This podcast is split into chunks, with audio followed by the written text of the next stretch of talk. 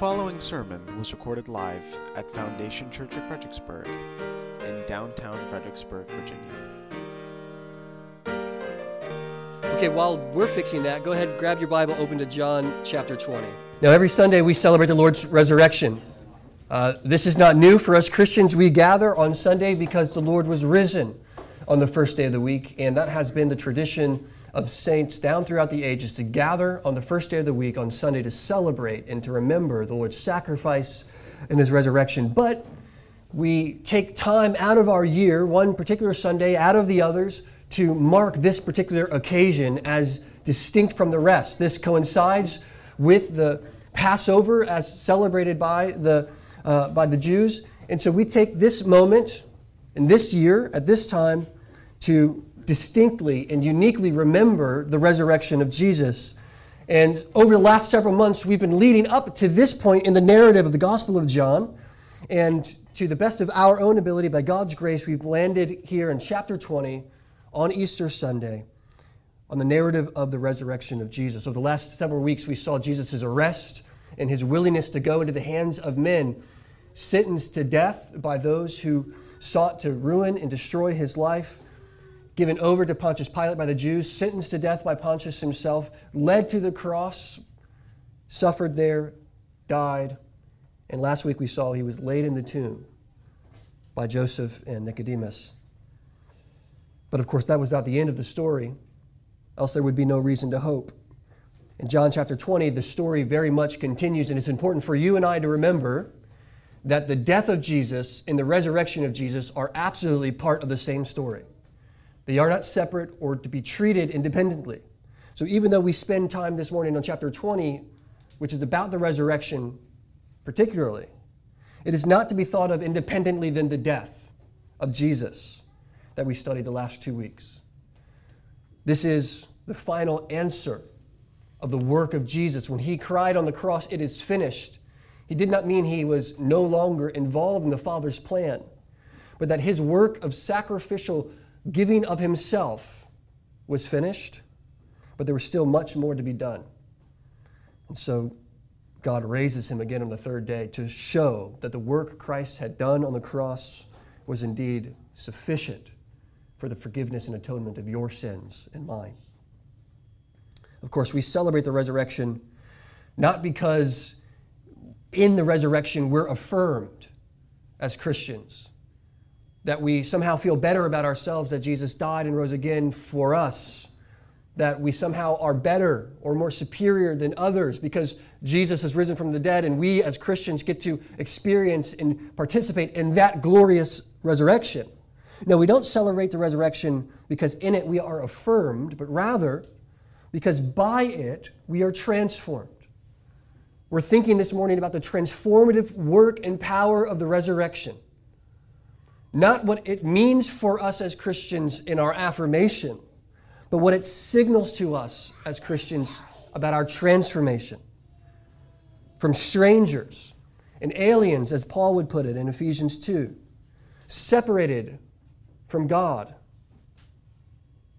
to strangers, from strangers and aliens to one with God, united with Him in Christ our Lord. That's how we're transformed. And the resurrection puts that transformative work on full display. In the death and the life of Christ, we see the transformative power and grace of God's work in our own life, from death to life. So let's turn our attention to John chapter 20, beginning in verse 1, and we'll read to the end. When I'm finished reading, I'll say, This is the word of the Lord, and you're welcome to join me in giving thanks to God by responding, Thanks be to God. John chapter 20, verse 1. Now, on the first day of the week, Mary Magdalene came to the tomb early, while it was still dark, and saw that the stone had been taken away from the tomb. So she ran and went to Simon Peter and the other disciple, the one whom Jesus loved, and said to them, They've taken the Lord out of the tomb, and we don't know where they have laid him. So Peter went out with the other disciple, and they were going toward the tomb. Both of them were running together, but the other disciple outran Peter and reached the tomb first. And stooping to look in, he saw the linen cloths lying there, but did not go in. And then Simon Peter came, following him, and went into the tomb. And he saw the linen cloths lying there, and the face cloth, which had been on Jesus' head, not lying with the linen cloths, but folded up in a place by itself. Then the other disciple who had reached the tomb first also went in, and he saw and believed. For as yet they did not understand the scripture that he must rise from the dead. Then the disciples went back to their homes. But Mary stood weeping outside the tomb. And as she wept, she stooped to look into the tomb. And she saw there two angels in white sitting where the body of Jesus had lain, one at the head and one at the feet. They said to her, Woman, why are you weeping? And she said to them, They have taken away my Lord, and I do not know where they have laid him. Having said this, she turned around and saw Jesus standing, but she did not know that it was Jesus. Jesus said to her, Woman, why are you weeping? Whom are you seeking? Supposing him to be the gardener, she said to him, Sir, if you have carried him away, tell me where you have laid him, and I will take him away. Jesus said to her, Mary. And she turned and said to him in Aramaic, Rabboni, which means teacher.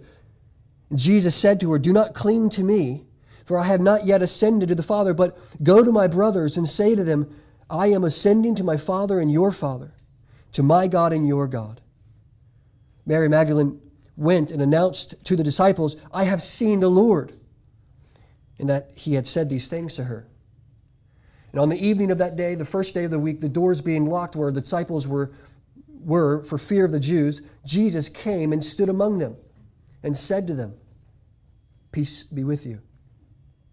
And when he had said this, he showed them his hands and his side. When the disciples were glad, then the disciples were glad when they saw the Lord.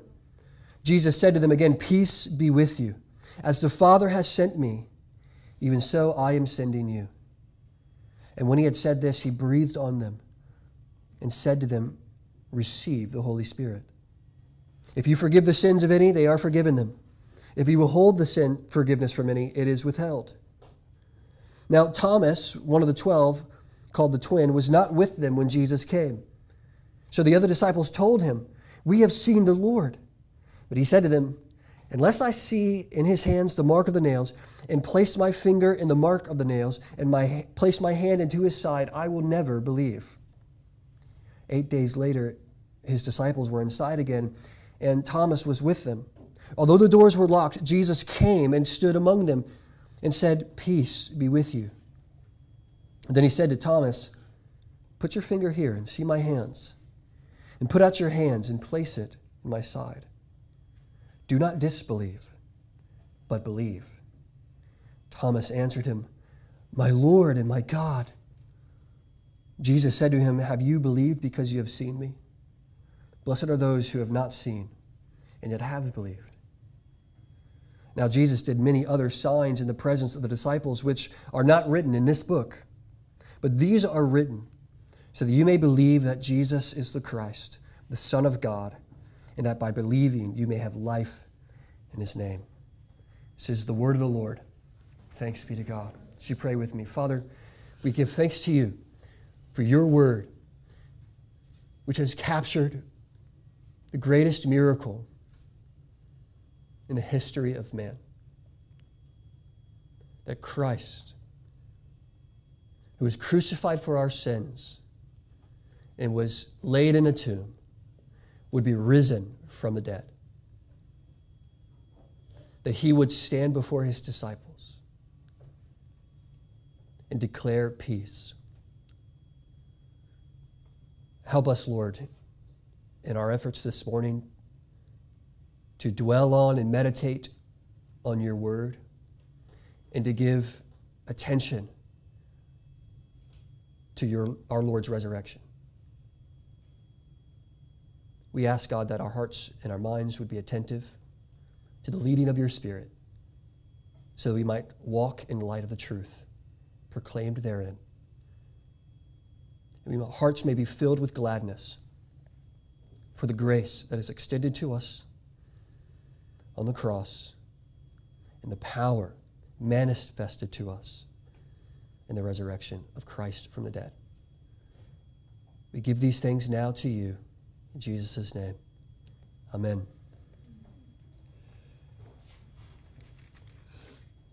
So, the first day of the week, Mary and perhaps others are on their way. This is early while it is still dark to the tomb, presumably to wash Jesus' body, to care for Jesus. Of course, when she arrived there, the stone which had been rolled over the tomb to block any who would come to it is seen to be rolled away. Mary does not know why or what has happened. In fact, we understand she assumes that somebody has stolen Jesus' body. Grave robbing was common enough where that was the first assumption she made. The Jews, even in other Gospels, accused the disciples of having stolen Jesus' body so that they could make up this fanciful story about his resurrection. But no one stole Jesus' body. As Mary approaches the tomb and sees that it is empty, she runs to Peter and to John, the beloved disciple, and tells them that the body is gone, still at this point believing somebody has taken it, stolen it, or placed it somewhere else, perhaps because this grave was not his and he needed his own. John and Peter run, even race to the tomb. John gets there first and looks inside without going in, and he sees the linen cloths that were on top of Jesus, in which he was wrapped there on the tomb. But there is no body. Peter, of course, rushes in. He doesn't wait to look.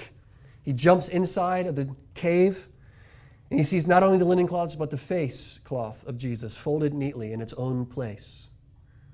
John comes in behind Peter, and he tells us that he believed.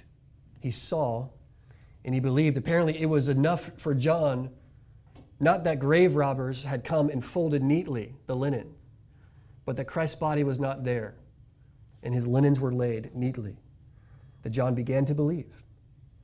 But we're told in verse 9 that neither of them really fully understood what the scriptures were teaching about this moment, this event in its fullness and in its perfection, that Jesus would rise from the dead. So they went back to their homes, presumably to think and ponder. In fact, the other Gospels tell us that Peter did not fully understand and he pondered these things. But Mary was there. Perhaps she came back after, having not been able to outrun Peter and John, and she comes. And now she's weeping over the absence of Jesus' body. No one is sure where his body is. John believes perhaps he's risen from the dead, but has not yet seen him. Peter is not sure, was his body stolen or is he risen from the dead? Mary, she weeps outside his tomb in verse 11. And she works up the courage to peek in now. And she sees, we're told, two angels sitting there. And they ask why she's weeping. And she tells them that they've taken away my Lord. I do not know where they have laid him. And then suddenly she becomes aware of another presence in the garden, and she turns around, and there's Jesus. But she's unable to recognize him, much like the couple walking on the road to Emmaus was unable or prevented from recognizing Jesus then. Assuming that he's the gardener, he asks, Why are you weeping? And whom do you seek? She says, They've taken away Jesus, his body. If you've taken him or know where they've taken him, let me know so I can, I can take care of him. Jesus responds only with one word her name, Mary. And at this, she immediately recognizes the voice and probably more so, the love with which Jesus had said this word. And she knows immediately that this is Jesus. Not dead, but alive and standing in front of her. And she drops to her feet, perhaps clinging to Jesus's. And he says to her, Don't cling to me. Go and tell my brothers that I'm ascending my Father and their Father to my God and their God.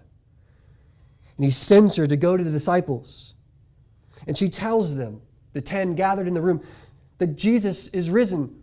He's no longer dead, but alive. I've seen him and all the things that Jesus had told her to say. They did not believe her. They assumed she's hysterical, the other Gospels tell us. But later that evening, verse 19, Jesus comes to them himself. On the evening of that day, the first day of the week, still that same evening, the doors were locked and they were in their own room. They were afraid of the Jews and what they might do, finding out that they are part of this band of blasphemer, blasphemers for which they put Jesus to death.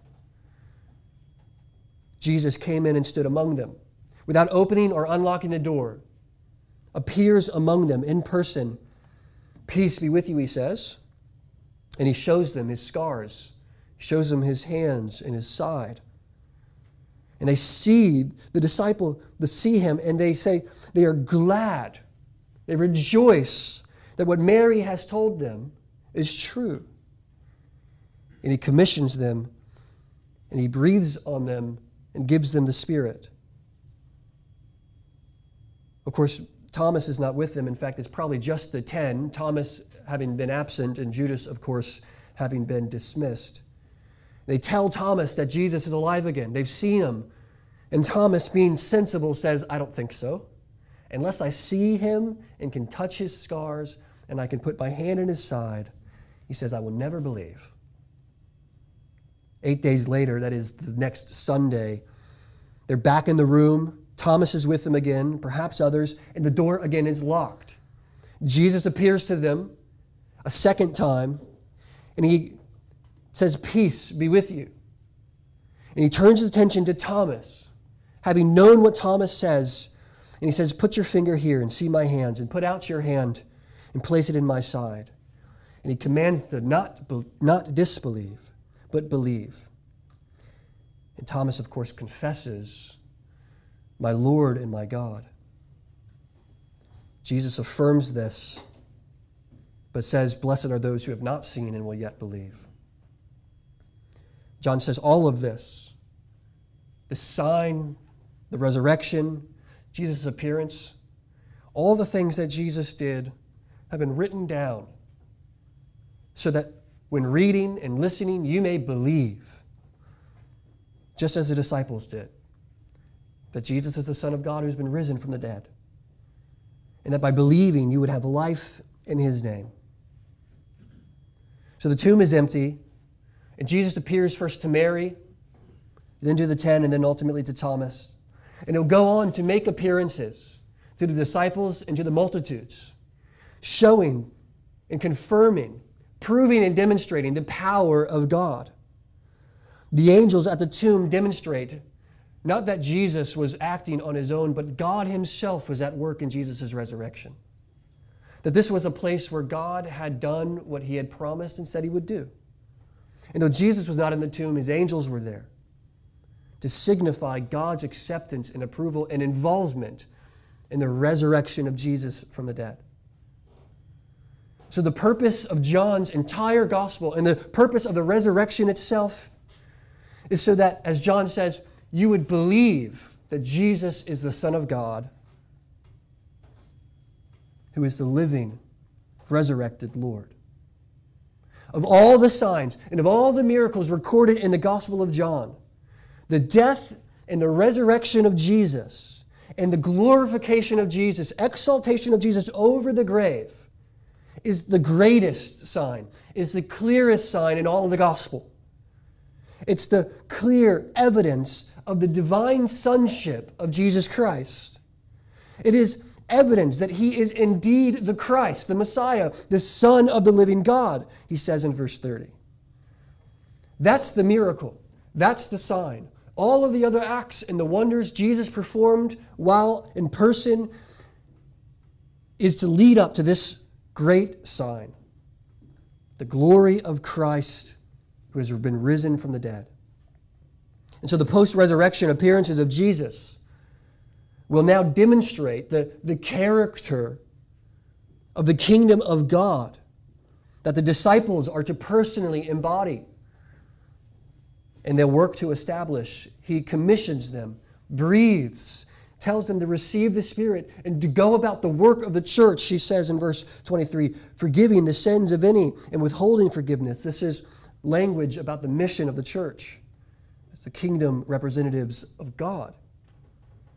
So these post resurrection appearances are going to demonstrate the kind of character the kingdom of God will have, the kind of character that these Christians should embody, and the ones that they'll work to establish on earth. There are three aspects of the resurrection then we'll explore this morning in light of this greater purpose of the miracle and the sign of Christ's resurrection that demonstrate the fullness of his deity and divine sonship. Three aspects of the resurrection. They are first the grace of the resurrection, secondly, the gift of the resurrection, and lastly, the goal of the resurrection. We'll explore the grace, the gift, and the goal of the resurrection from these 31 verses. First, the grace of the resurrection. When I say grace, I do not mean simple bestowing of favor. I mean transformative grace. The kind of love and mercy and unmerited favor that transforms the recipient of that work. Transformative grace is the kind of grace that those, when they meet Jesus, are changed and altered. We saw this example in its infancy just last week as we considered Nicodemus and Joseph of Arimathea, who saw Jesus on the cross and were beginning to be transformed. They began to believe in the lordship of Jesus over all things they began to be changed and altered. Their minds and their hearts and their affections for Christ. It moved them to love and serve Jesus even in his death. Now, the grace that comes to Mary and to the disciples, to Thomas and to you and I, is the kind of transformative grace that does not leave us unchanged, but renews us, indeed transforms us changes us from being far off strangers and aliens, foreigners, cut off from the covenant promises of God, and brought into that household of our Lord to be one with God in Christ. Transformative grace means that all those who come to know Jesus as the risen Lord are changed by that truth. It is grace which transforms us. And notice that Jesus does not come to the ready, to the cleaned up, to those who have gotten their lives together, but he appears and he comes to those who are grieving, to those who are fearful, to those who are doubting. He does not come to any disciples who have confidence that Jesus is Lord, that he will rise again. There are no such disciples as of yet. He comes to his disciples in their brokenness. They are not ready nor cleaned, but they are grieving and fearful and doubting.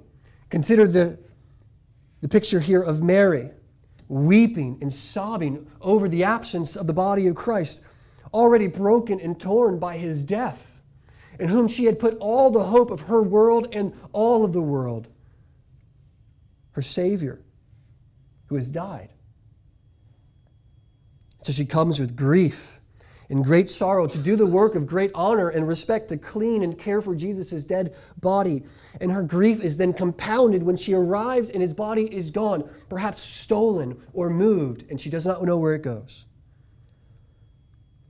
But when Jesus comes to her, her grief melts away into joy, overwhelming joy uncontainable joy. She throws herself at his feet to the point where he says, Do not cling to me. This is not grief, but great joy. And this joy comes from the knowledge of knowing Christ. Notice the word that Jesus speaks to her, which changes her grief, transforms her grief to joy. It is simply her name. What's in a name? We're taught. When Jesus says the word Mary, so much more than what she is called is communicated. She immediately recognizes that this is Christ, whom she has served and loved for perhaps these many years while he was in ministry. And now he's alive and stands before her. And as he communicates her name, so much more enters into her heart. Grief melts away and gives way to joy. It is the knowledge of Christ, His knowing her, who she is, His knowing her grief and her sorrow, because He Himself has borne them on the cross. She is known by Christ, and she immediately becomes aware of that as He speaks her name.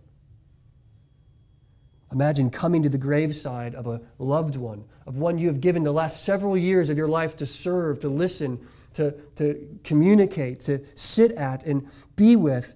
And the grave is empty. Someone has ruined it, and your hope is dashed.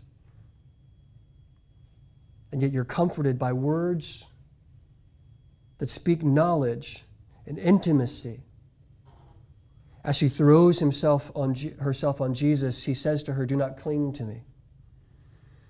Now, this isn't a rebuke or a prohibition to love and serve him. In fact, it is an appropriate response. The risen Lord is there. Give yourself to him, throw yourself at his feet. But his response, of course, is a gentle reminder that she will not lose him again overcome with thankfulness and joy that Jesus is alive, ever having just entertained the idea that his body might have been stolen or taken away somewhere else. She sees him there, not only his body, but alive. She clings to him. Those who have had children wander away from them, even for a few moments, to spot them later, grab their children, and hold them tight. Not because They've missed them, but because they're so thankful to have them back and they would never want to leave them out of their sight again.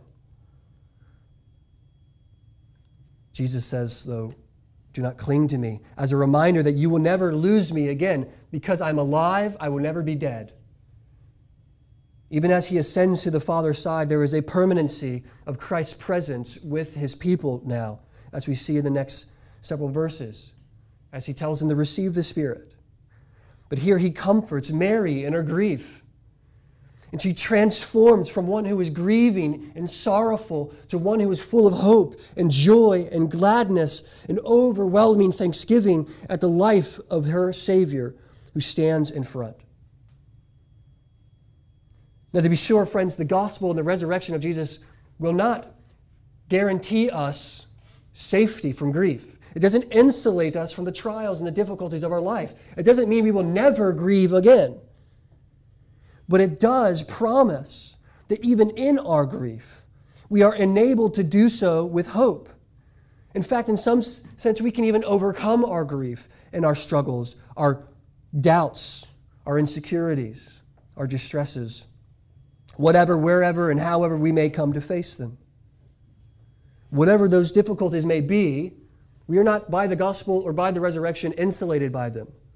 But here we know that we can be comforted by the resurrection in our doubt, and in our grief, and in our sorrowfulness. Jesus speaks to Mary a single word of intimate love, and her grief melts away into joy. Grief is not the only emotion we see in the passage, we also see in the disciples' case fear They've gone into the room, perhaps the same upper room in which the Lord's Supper was taking place that earlier that week, and they had locked the door because they were afraid, it says, of the Jews would come and seek and find those who were still associated with Jesus to put them away, perhaps even to put them to death. But the disciples here, we see their fear is placed not only with joy, like Mary's, but also with peace that Jesus comes to them and he says, Peace be with you. This, friends, is why each week we gather and we welcome one another in the same words of peace that Jesus offers to his disciples. Peace be with you. Paul, the apostle, when he writes his letter, will also accompany peace with grace. This is why we see in the resurrection the grace of Jesus to appear to his disciples and offer peace. Peace be with you. And at this declaration of peace that comes from the resurrection of Jesus in His grace, the fear of the disciples is now replaced with peace. The word for peace, of course, is shalom. This is a much broader word than you and I typically use for peace. Shalom really connotes this idea of, of unity, harmony, restoration, and fellowship with God and with the world. All things are as they should be as God completes the picture, a woven fabric together in the world of perfect unity and peace. So Christ says, upon his finished work and upon the resurrection of the dead, peace be with you. That is, reconciliation with God, harmony with the Father, oneness with one another. Jesus' shalom here on Easter evening is the complement to the it is finished of the cross. For the peace of reconciliation and the life from God is now imparted. So Jesus meets not only Mary in her grief, but the disciples in their fear, and he calms and stills their fear with his peace in his presence. It is his peace which he imparts by his very presence and declaration of the reconciliation they receive through him, demonstrated by the power of his very being that changes fear to great joy and peace. Now, the fear is not immediately dissipated. We see just the very next week in verse 26 that they again would be locked in the same room, perhaps waiting eagerly expecting for Jesus to return again. But they begin to see, again, there, that week and the next, that Jesus gives them peace. Grief, fear, and of course, in Thomas's case, doubt. I don't think it's particularly fair that we've come to know Thomas as doubting Thomas, though here he does seem to refuse to believe unless he has empirical proof. Just consider the, the declaration there in verse 25 Unless I see in his hands the mark of the nails, and place my finger into the mark of the nails, and place my hand into his side, I will never believe. Perhaps you're here, and in your heart you've said something similar. Unless Jesus shows up in front of me, or I hear audibly the voice of God, or there is an undeniable proof I will never believe. Thomas's doubt is gone in an instant, isn't it? Jesus shows up in the room again, like he had the previous week with the disciples, and he addresses Thomas directly, and he calls out on his very claim. And whether J- Jesus actually demands, whether Thomas actually puts his finger in the scars and in the side of Jesus, we're not told. Perhaps it's not enough, or it's not needed. Thomas answers him in verse 28 upon seeing Jesus and upon hearing his voice, My Lord and my God. This isn't a phrase like we would say, Oh my goodness, or my word. No, this is a confession of faith, my Lord and my God. It is not simply that Jesus is his teacher, his master, but is the Lord of all things and the God that he has come to know and believe because Jesus stands before him. Thomas's doubt is gone in an instant, and now his heart is filled with belief. So the grace of the resurrection means that Jesus comes and meets his disciples in the midst of their condition, whatever it may be. In grief and in fear and in doubt in whatever situation and condition you may find yourself in, Jesus comes in his resurrected form in glory to speak to you in this condition in the here and now. He doesn't require you to assent intellectually to the possibility of the resurrection to entertain all of the evidences for the resurrection or for the Lordship of Jesus. He doesn't require you to study theology. He doesn't require you to study church history. He doesn't require you to go to Jerusalem and inspect the tomb. He comes to you in your fear, in your doubt, and in your grief, and He transforms you. That is the power and the grace of the resurrection. That He would come and meet us where we are. Friends, I want to commend to you, no matter where you are, in doubt and fear and sorrow and turmoil and distress and in great suffering, know that Jesus comes to you and knows you even in the midst of that situation. If you are sorrowful, Jesus has borne sorrow and grief in his own body. If you are fearful, Jesus himself faced the cross. If you are doubting, Jesus himself looked to the Father in dependence upon what he was asked and tasked to do. Jesus suffered. Jesus walked and was deserted. Jesus knows the suffering of man, and there is no suffering which Jesus has not known or is borne for us. So, the grace of the resurrection is that he's alive and meets you and I in the very same condition we find ourselves in this morning. Secondly, let's consider the gift of the resurrection. If the grace of the resurrection is that of transformative grace, where those who come to meet Jesus, or rather are met by Jesus, are changed, we see in the resurrection a great gift given to those who come to believe and affirm his resurrection. As he meets the disciples, he gives them the Spirit. The transformation which he, he, says comes at his presence and his resurrection brings the hearts and the lives of those who come to see him and believe in him into conformity with the realities of the resurrection itself. Notice what he says to Mary in verse 17. He says, Don't cling to me, for I have not yet ascended to the Father, but go to my brothers and say to them that I am ascending to my Father and your Father, and to my God and your God. And then as he meets with the disciples, he says again in verse 22, he breathed on them and said to them, Receive the Holy Spirit. So Jesus goes and he gifts them blessings that conform to the reality of the resurrection. Not only is Christ risen from the dead, but now those who come to be transformed by the grace of the resurrection receive the gift and the blessing that he bestows on them. The reality of Christ's resurrection means that there are gifts given to those who believe and affirm that Jesus is Lord, risen from the dead. Notice what these gifts are. First, he says, brothers. Now, he's called them brothers before. He says earlier in the Gospel of Mark, Who are my brothers? Who is my family? He turns to his disciples and affirms that this is my family and these are my brothers.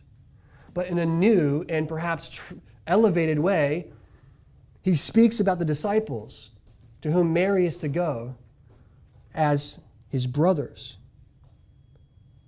That is, we, in the power of Christ's resurrection, receive the gifts of having Christ as our brother. We are brothers and sisters with Christ in glory. That is a unique and privileged blessing. Christ as our brother means that we receive all the benefits of knowing and being known by Christ. He is not a far off, distant ruler or master. He is not a God that is distinct from us, but actually is one of us, has become like us. He has suffered for us, and in his resurrection, he still identifies with us. Brothers. The author of Hebrews in chapter 2, verse 11, speaks of the death of Jesus for his brothers in Romans chapter 8, verse 29, commends the death of Jesus for the salvation of brothers.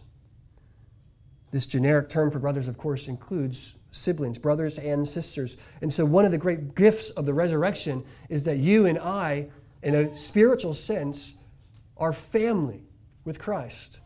Brothers and sisters with the risen Lord. He looks to us not as an unequal, but as co heirs as brothers, as sisters. Though, of course, he is the firstborn of all creation, Colossians will tell us it does not mean that he has been removed from our likeness, and yet we're told he is very much ours. Not only do we see that Jesus is our brother, we again see in verse 17 that we have God as our Father. Go and tell my brothers that I am ascending to my Father and your Father, to my God and your God. Now he is making clearer than ever that the work that he has done on the cross and the power displayed in the resurrection not only transforms them with grace, but actually gifts them with spiritual blessing and adoption into the family of Christ, where He is their brother and the Father is their God. His Father is our Father, His God is our God. Remember in chapter 1 of this same gospel, verse 12, John would say that to all who did receive him, that is Christ, who believed in his name, he gave the right to become children of God. This is the, the beautiful power of knowing Christ in his resurrection. To be adopted as sons and daughters of the Lord. Brothers and sisters with Christ, children of the Father we have become children of God if we have believed in his name. Then later in verse 22 and 23, we see that he gives the Spirit. He declares and commissions them with the Spirit. Receive the Spirit, he says. So not only are we brothers with Christ and sons of the Father, but now we are recipients of the Spirit. Notice that in the power of the resurrection, we've come face to face with all three members of the Trinity Father, Son, and Spirit. And as Jesus commends the Spirit to his disciples, we are reminded of Romans chapter 8 that Paul would later write when he says, So then, brothers, we are debtors not to the flesh, to live according to the flesh. We've become spiritual now, he says. For if you live according to the flesh, you will die, but if by the Spirit you put to death the deeds of the body, you will live. For all who are led by the Spirit are sons of God. Notice the language of adoption and belonging to God. All who are led by the Spirit of God are sons of God. For you did not receive the spirit of slavery to fall back into fear. Notice the disciples were in the room for fear. But you have received the spirit of adoption as sons, by whom we cry, Abba, Father. And the Spirit Himself bears witness with our spirit that we are children of God, and if children, then heirs. Heirs of God and fellow heirs with Christ, provided we suffer with Him, in order that we may also be glorified with Him. So, what happens here in this triune offering of Father, Son, and Spirit coming to know and give us His presence and the gift of the resurrection means that we receive the Spirit because of the risen Christ. Now, Pentecost is coming. And so, this is very much a picture of what is to come when the Spirit is poured out on the, on the disciples at that time. But He commissions them, as it were, to receive the Spirit that is to come as they live in faithfulness to God not as strangers, but as sons, adopted by God. So, the beautiful gift of the resurrection is this that because of Christ's rising from the dead, you and I are adopted into the family and the household of God. You and I can experience the intimate knowledge of having God as our Father and Christ as our brother, and the Spirit dwelling within us to lead us and to guide us and to give us the very spirit of adoption in which we may cry, Abba, Father. Being adopted means that we look to Christ as our brother and to God as our Father, not as a distant, impersonal God, but as one who has been made known to us in Christ. The grace of the resurrection is that Christ will meet us in power, whatever our conditions may be. And the gift of the resurrection is that in that transformative work and grace, we receive the sonship of the, the, the brotherhood of the Son and the sonship of the Father and the recipients, we have become recipients of the Spirit. But lastly, let's consider the goal of the resurrection. In verses 30 through 31, John again records Now Jesus did many other signs in the presence of the disciples, but not are not written in this book, but these are written, these being all of the other signs that have come before, and primarily the death and resurrection of Jesus. These are written so that you may believe that Jesus is the Christ, the Son of God and that by believing you may have life in his name. There are two goals of the resurrection, then, John intends for us to see. First, and chiefly, the first goal of the, of the resurrection is belief. These are written. Attention is being paid to the resurrection so that you may believe. Consider the sign of the resurrection and believe. Now, you may have an objection here that it is unfair that those who get to see Jesus have it the easiest.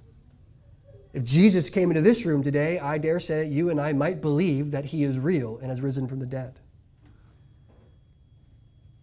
But to my knowledge, since Christ has ascended, he has not again descended and made himself visibly present with his people. And yet, countless generations, millennia of Christians have believed in Christ despite not seeing him. This is why he says to Thomas, Blessed are those who have not seen and yet have believed. Yes, we believe not by sight, but by faith. And what is faith without sight? Well, we see from Thomas's example in the exhortation to Thomas that Jesus says that blessed are those who cannot share in Thomas's experience of his sight, but who, in part because they read Thomas's experience, will come to share in Thomas's faith. Thomas's faith is not diminished because he had Jesus to look and to touch. And our faith is not diminished because we don't. But it is the reality of the resurrection which forms the substance of our faith, not the physical presence of Jesus. Now, thankfully, for the disciples' sake, Jesus was there so that the foundation of the church would be laid on their teaching and their confident assertion and proclamation of the gospel that they would go to the cross proclaiming. But for our sake, we stand on that foundation. And dare I say, need not the physical presence of Jesus to convince us of the reality of the resurrection, but simply faith.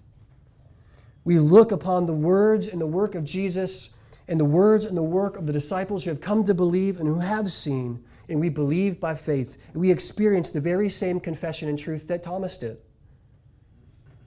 And blessed are those who have not seen and have yet believed. Again, Romans, Paul will say in Romans chapter 10, faith, faith comes by hearing, and hearing through the word of Christ. So the kind of faith that Thomas here confesses is not primarily rooted in his sight, but rooted in Christ's resurrection. It's rooted in Christ the Word, and our faith today must be rooted in the very same Word. Faith comes from hearing, and hearing through the Word of Christ, which means we are not saved by what we see. We are saved by what we believe. So, the first goal of the resurrection is belief. Secondly, upon believing, that we may have life in His name. We first must believe, and then in believing, we would have life in His name. What does this mean?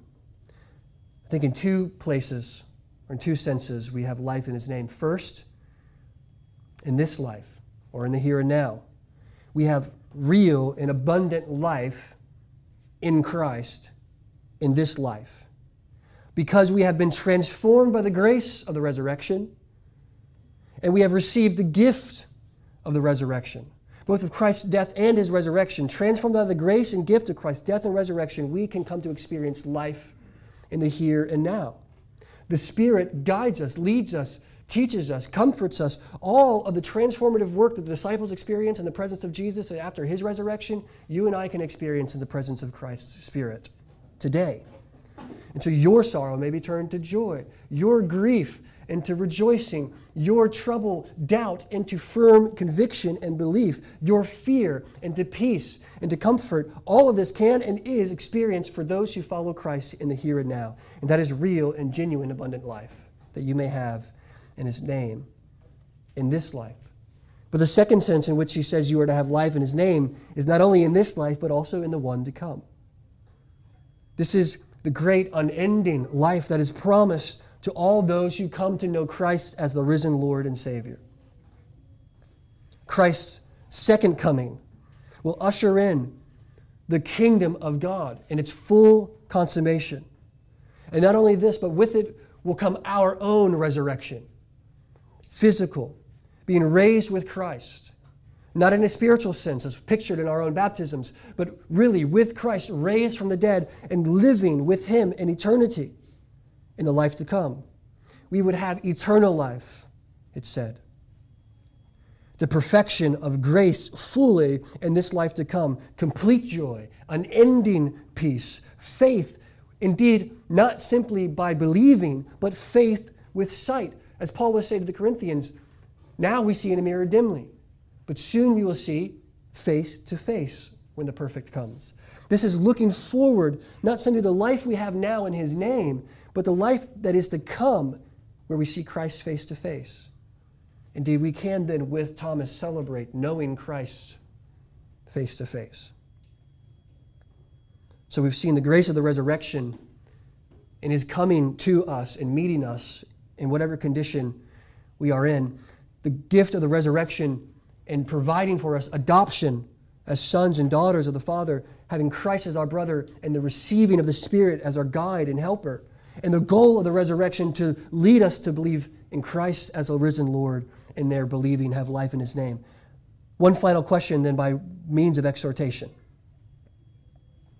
It's the question I take from Jesus. As he approaches Mary in the garden, he says, Whom do you seek? Or who are you seeking? To Mary, this was a simple question the gardener was asking to a weeping woman. But upon further reflection, we see much more in this simple question, just as there was much more in Jesus' pronouncement of her name. The question for you and for I this morning is who do you seek? And who are you seeking?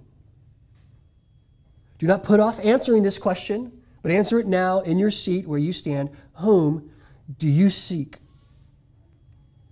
For those who now are in unbelief, who would not consider themselves Christians, what have you sought? Or whom have you sought as you turn your focus away from Christ? Whom have you sought as you esteemed Christ as lowly as a gardener as you turn your attention to all others? Whom are you seeking?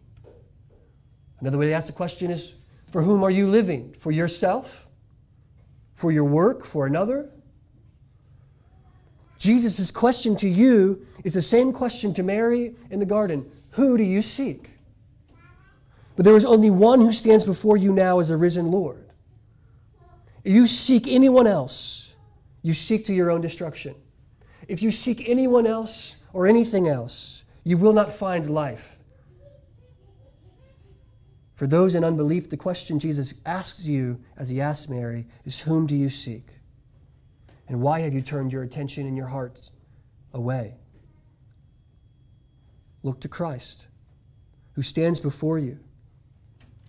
He does not shield himself now as a gardener, but in full glory reveals himself to you in his word. And this morning, by the preaching and proclamation of his gospel, he is the Son of God.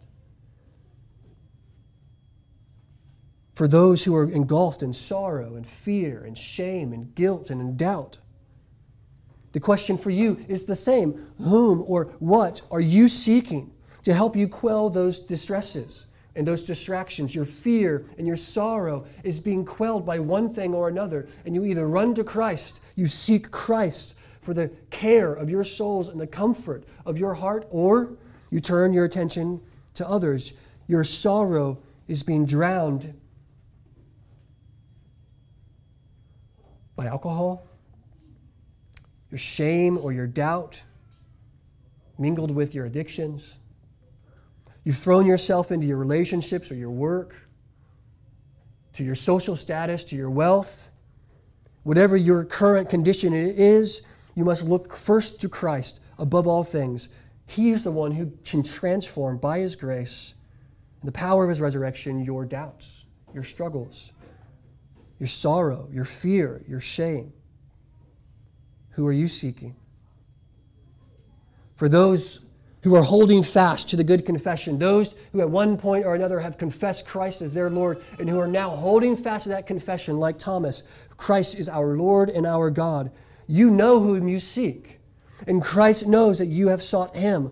Friends, but hold fast to that confession. Hold dear to that confession. Though Christ told Mary that, he could, that she could not cling to him, it is to the confession that he is our God and our Lord that we must hold fast to. Seek Christ continually. Your coming to Him once is not enough. You must continue to come to Him week in and week out, day in and day out, reminding yourself not only of the death that He died on your behalf, but the resurrection that shows to you the grace, the power, and the goodness of God for you. Seek Christ even now. Really, the truth is, though, even as we seek Christ, know, friends, that He is seeking us. He's seeking you. We first seek Christ because He has first sought us. We love Christ because He has first loved us. Friends, know that none of these individuals came to see Christ, but Christ met them. Mary in the garden as she wept was visited by the comforting Christ. The disciples in the room in fear were visited by the giving of peace of the resurrected Christ. Even Thomas, who doubted and was unsure about the work and the word that Jesus was really risen from the dead, was met by Jesus where he was. He seeks us primarily. And so know and be comforted by this truth that the one whom you should seek seeks you. My invitation to you this morning, then, is the same of John's that you would believe these truths. Christian or non Christian, grab hold of these truths and believe them this morning as real. Cling to them as you would cling to your parachute as you fall from the sky. Believe in them as you believe in anything else that is true. And in believing, friends, you may have life in His name here in this life and in the life to come. Let's pray. Father, we thank you for your grace. We thank you for the gift. We thank you for the goal of the resurrection, which leads us to believe. I pray for those hearts here now that do not believe, who are prevented to believe. Indeed, like Thomas have said, they would never believe because there's not enough proof. God, give them faith. Meet them, even though they refuse to meet you and work such a work in their heart and in their minds, which they would at once confess Christ as Lord. Do so in our own hearts, those of us who do confess Christ as Lord, that our doubts, our doubts and our sorrows would melt away into everlasting joy and life, and help us to see all things in light of the reality of the resurrection, grateful for the truth and the good news that Christ is not dead, but is risen again. May we live in light of that truth. We pray and ask in Jesus' name. Amen. Let's stand together and celebrate the resurrection of Christ, and then we'll take the Lord's Supper together.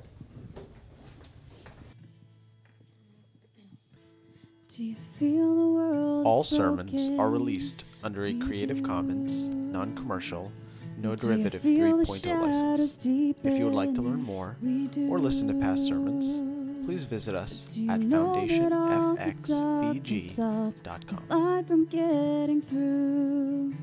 We do. Do you wish that you could see it all made new? We do. Is all creation groaning? A new creation coming.